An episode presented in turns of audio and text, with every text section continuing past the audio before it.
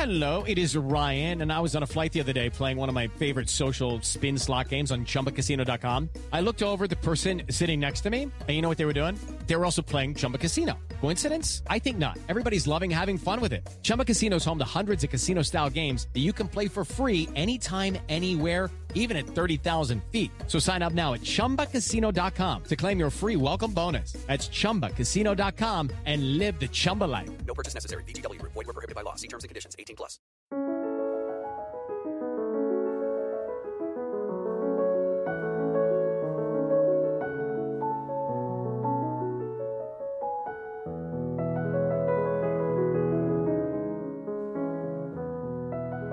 Episode 42 The Medieval Transformation, Part 4 The Salic Law. Today's episode begins with a cliche that keeps hanging over people's collective imagining of the post Roman world the Dark Ages. In the early 14th century, the Italian writer Petrarch claimed that after the Roman Empire fell, Europe entered into a dark period. Later writers building off of his work claimed that this period ended with the Renaissance, Renaissance being a French word that literally means rebirth, in this case, the rebirth of knowledge. For centuries, historians waxed poetic about the greatness of the Roman Empire while detailing the decline of literacy, technology, and political cohesion after 476. This trope of Europe's Dark Age still plagues us today, even though it is mostly false. First, those who compare the Roman Empire to the early medieval period are inevitably recalling the time of the five good emperors, under which Rome reached its zenith. From the Antonine Plague until the sack of Rome, the empire was in horrendous shape. Cities were breeding grounds for plague, there was near constant civil strife and foreign invasion. At times, large regions of the empire seceded and made their own empires, as we covered in episode 26, the Gallic Empire. By contrast, the medieval period had a fair amount of chaos, but there were some pretty glorious periods as well, such as under Charlemagne, which we'll hopefully get to sometime next year if a meteor doesn't wipe us out. Sorry if that was pessimistic, but 2020 isn't over yet. Second, historians often claimed that there was a massive decline in literacy during the post Roman period. It's possible that literacy declined somewhat, though this too is greatly exaggerated. Elites and administrators still read. An invigorated church kept learning alive through manuscript reproduction and transmission of the Bible. Moreover, recent research reveals that even low class people probably had some literacy. I'll detail this in a moment, but suffice it to say, free Franks kept deeds to property and could recognize basic contracts and titles. The third and final reason the Dark Ages wasn't so dark has to deal with technology. Older historians claim that many of the technological innovations the Romans developed were lost due to the disruptions of the barbarian migrations. This is a massive exaggeration. One example of this is Roman concrete. The Romans were famous for their concrete mixtures they used in buildings which have lasted for thousands of years. The exact formula for Roman style cement was lost, but the post Roman kingdoms understood how to mix building material and made similar constructions. Moreover, many barbarians innovated and improved upon Roman technologies, as was the case with Frankish swords, which were far more durable than their Roman counterparts. Thus, the Dark Ages wasn't nearly as backward as Monty Python would have you believe. This is important to remember in today's episode on the law. While relatively few Franks could read complex texts, they could recognize basic writing, kept deeds, and went to court. Law was not a strange elitist concept, but something that even common free people could engage with, even if at times they struggled with its finer points. The written word was essential for taxation, administration, and the law. Sizable towns had local law courts which dispensed with justice, and through them and bureaucrats, the written word spread throughout Francia. Moreover, the elite retained a culture of literacy. Noble banquets were opportunities for listening to works of new literature and classic Roman poetry, presumably before the nobles got so drunk they passed out on the floor. Francia's earliest laws were a hybrid of Salic and Roman law. The Salic Law was a series of traditional Frankish laws that Clovis compiled when he formed his kingdom. We don't have the entire code, but we can learn a lot about Frankish culture from the bits and pieces that remain. The first law mandates that subjects must answer a summons from the king and shows the centrality of authority to Frankish life. The next few laws set punishments for stealing livestock, which was a major crime. Livestock was so valuable that if a domesticated animal wandered into another farmer's land, it was illegal to kill it, even if it was damaging crops. Moreover, stealing fencing material was a major crime since without a fence, livestock could escape. The Salic law prescribed harsh punishments to deter crimes. For example, theft of something worth two dinars carried a penalty of 600 dinars. The reason why this was so harsh was because there wasn't a police system at the time. Communities enforced their own, and without any detectives or means to gather reliable evidence, thieves could get away with stealing much more easily. As such, if a person was guilty of a crime, the theory went that they had to be severely punished since it probably wasn't their first crime. Punishment varied significantly by one's social status.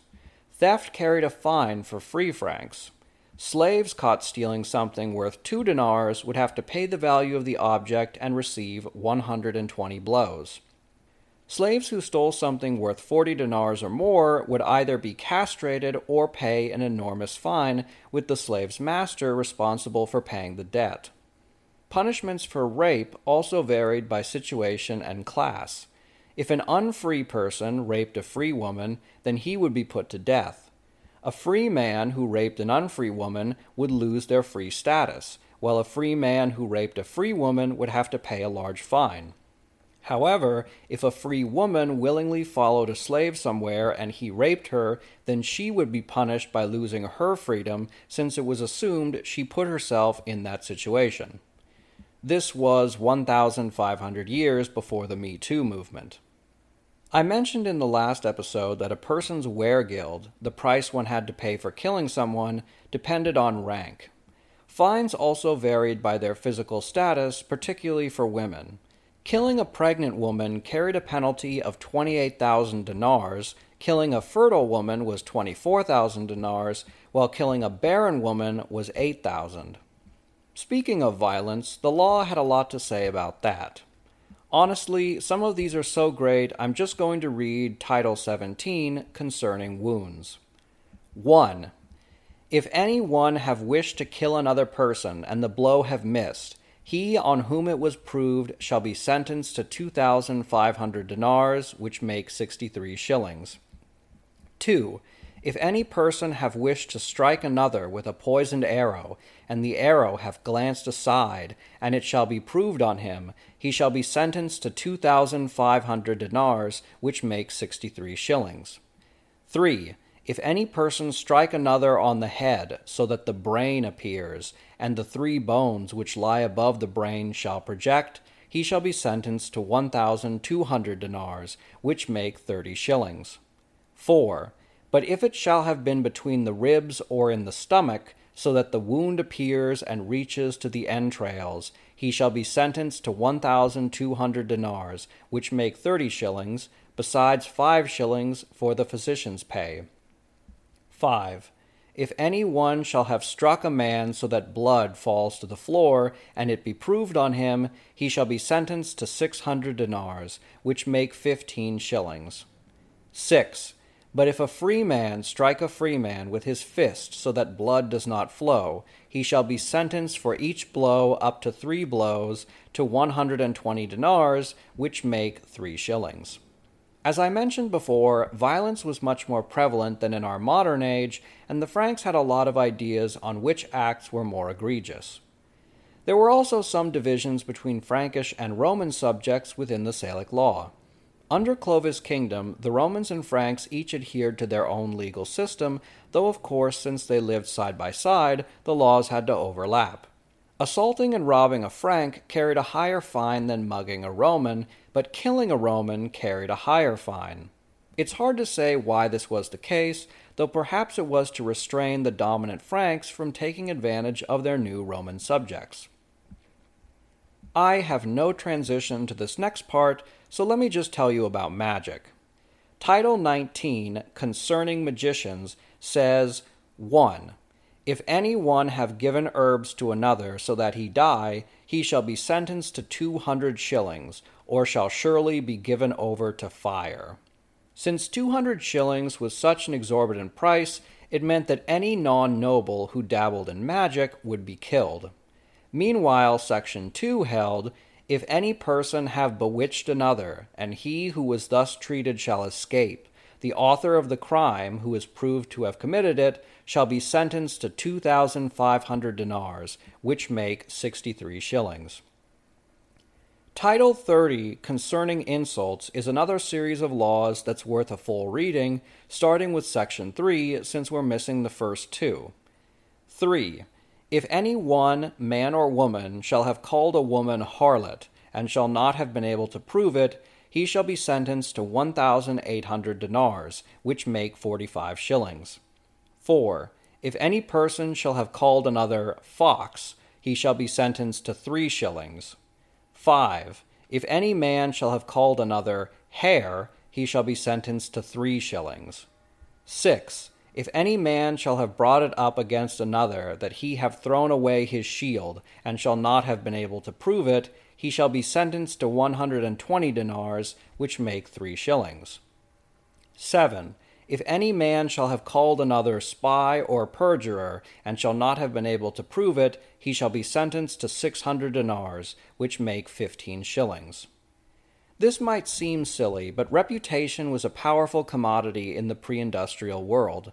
Today, people have degrees, titles, and licenses which confirm their ability to perform trades, but in the medieval period, one's reputation was often the sole proof of their abilities and moral character. Moreover, reputation was the most important factor in legal disputes. Since there were no police, no detectives, and no ability to gather evidence, criminal trials hinged upon a person's reputation. Once a person's reputation was sullied, they could be prosecuted far more easily. Recovering one's reputation was arduous and near impossible once they were found guilty of a serious crime. Another important issue was that of migrants. Low born migration was discouraged for a number of reasons. First, when a low born person left one village for another, it was possible they were a slave or serf that was fleeing their responsibility. Otherwise, they might have been a bandit or other unseemly person. Churches were responsible for the welfare of their communities, and new migrants meant new mouths to feed. Finally, frequent migration made it harder for bureaucrats to keep accurate tax records. For all these reasons, migration was heavily discouraged, and if someone migrated to a village and even one person opposed their migration, they would be barred from settling there. But there was some hope for migrants. If they settled in a new village and their stay wasn't opposed for a year, then they would have the right to settle. Another law concerned plundering corpses. As noted before, pre Christian Franks traditionally buried their dead with valuable items in life as a means of honoring them and potentially equipping them for the afterlife. Even after converting to Catholicism, the Franks kept this practice of ritualistic burial, meaning that a grave robber could acquire a lot of valuables from digging up a grave. The penalty for grave robbing was 8,000 dinars, the same fine for killing a barren woman. Title 57 deals with a unique Frankish custom called the Chrenecruda, an incredibly important ritual for a free man who killed another man and who did not have enough money to pay the weregild. Under Salic law, it was the legal right of families to feud and pursue an injury done to its honor, even with death. This meant criminals had to appeal to the law and pay fines for protection from a vengeful family, and no situation was more dire than when a murder occurred. When a murderer couldn't afford to pay the weregild, he performed the Chrenecruda ritual. First, the guilty man had to assemble twelve sworn witnesses to profess that he had no wealth left to give. Next, the guilty man had to go to his house and collect dust from each of the four corners. He then threw some of that dust over his left shoulder and onto the nearest relative, who would have to pay the weregild.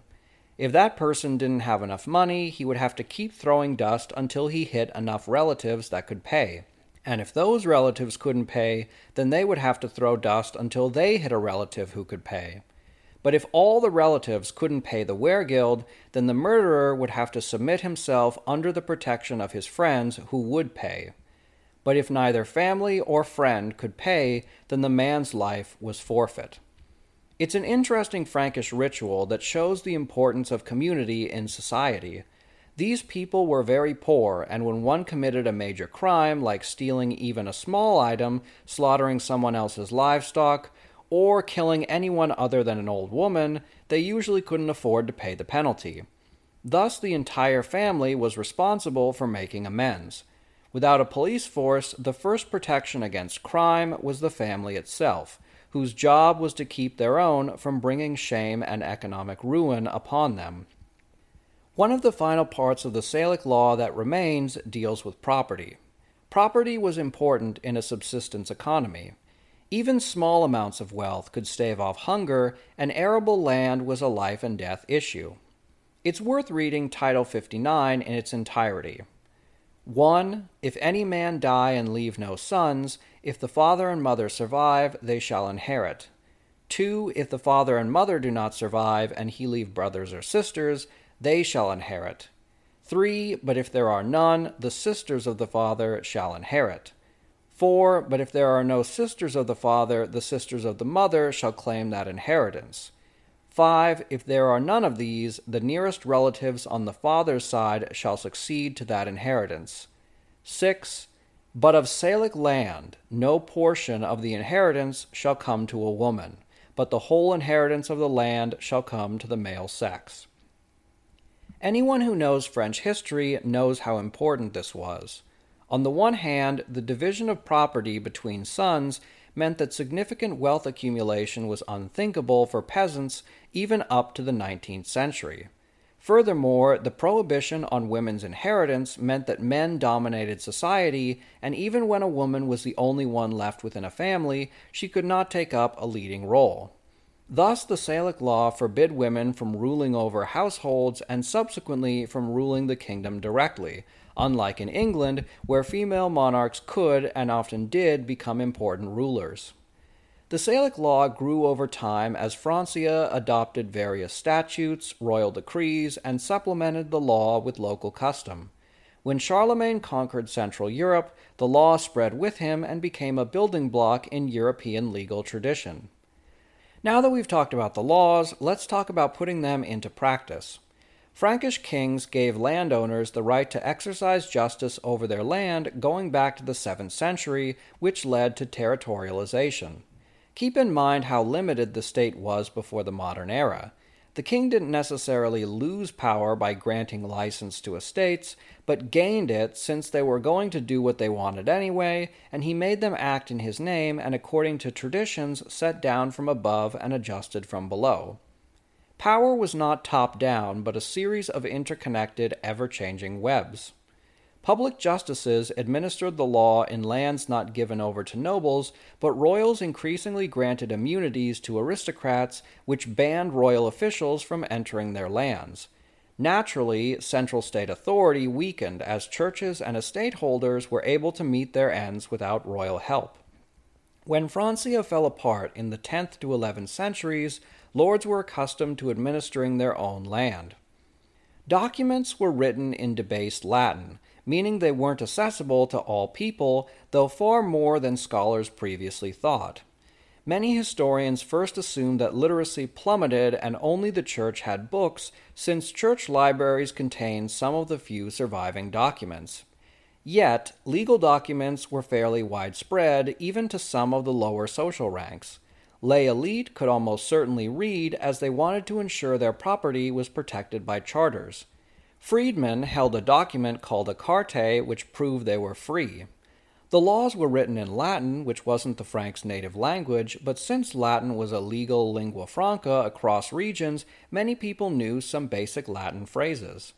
The simplicity of legal formulae meant they were supposed to be understood by as many people as possible, and even those with little literacy could understand some phrases.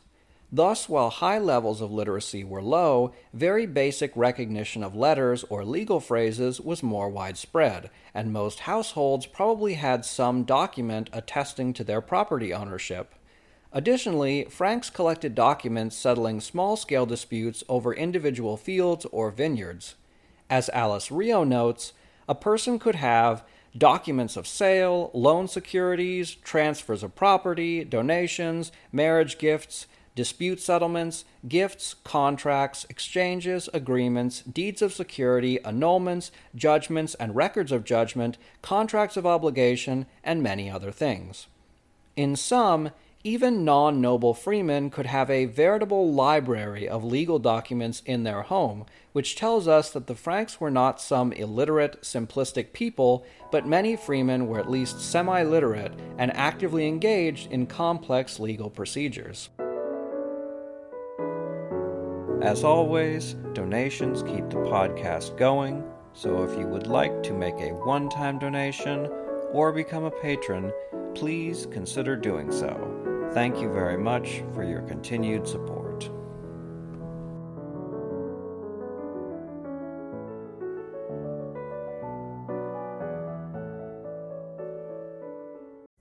Pulling up to Mickey D's just for drinks? Oh, yeah, that's me. Nothing extra, just perfection and a straw. Coming in hot for the coldest cups on the block. Because there are drinks, then there are drinks from McDonald's. Mix things up with any size lemonade or sweet tea for $1.49. Perfect with our classic fries. Price and participation may vary, cannot be combined with any other offer. Ba da ba ba ba.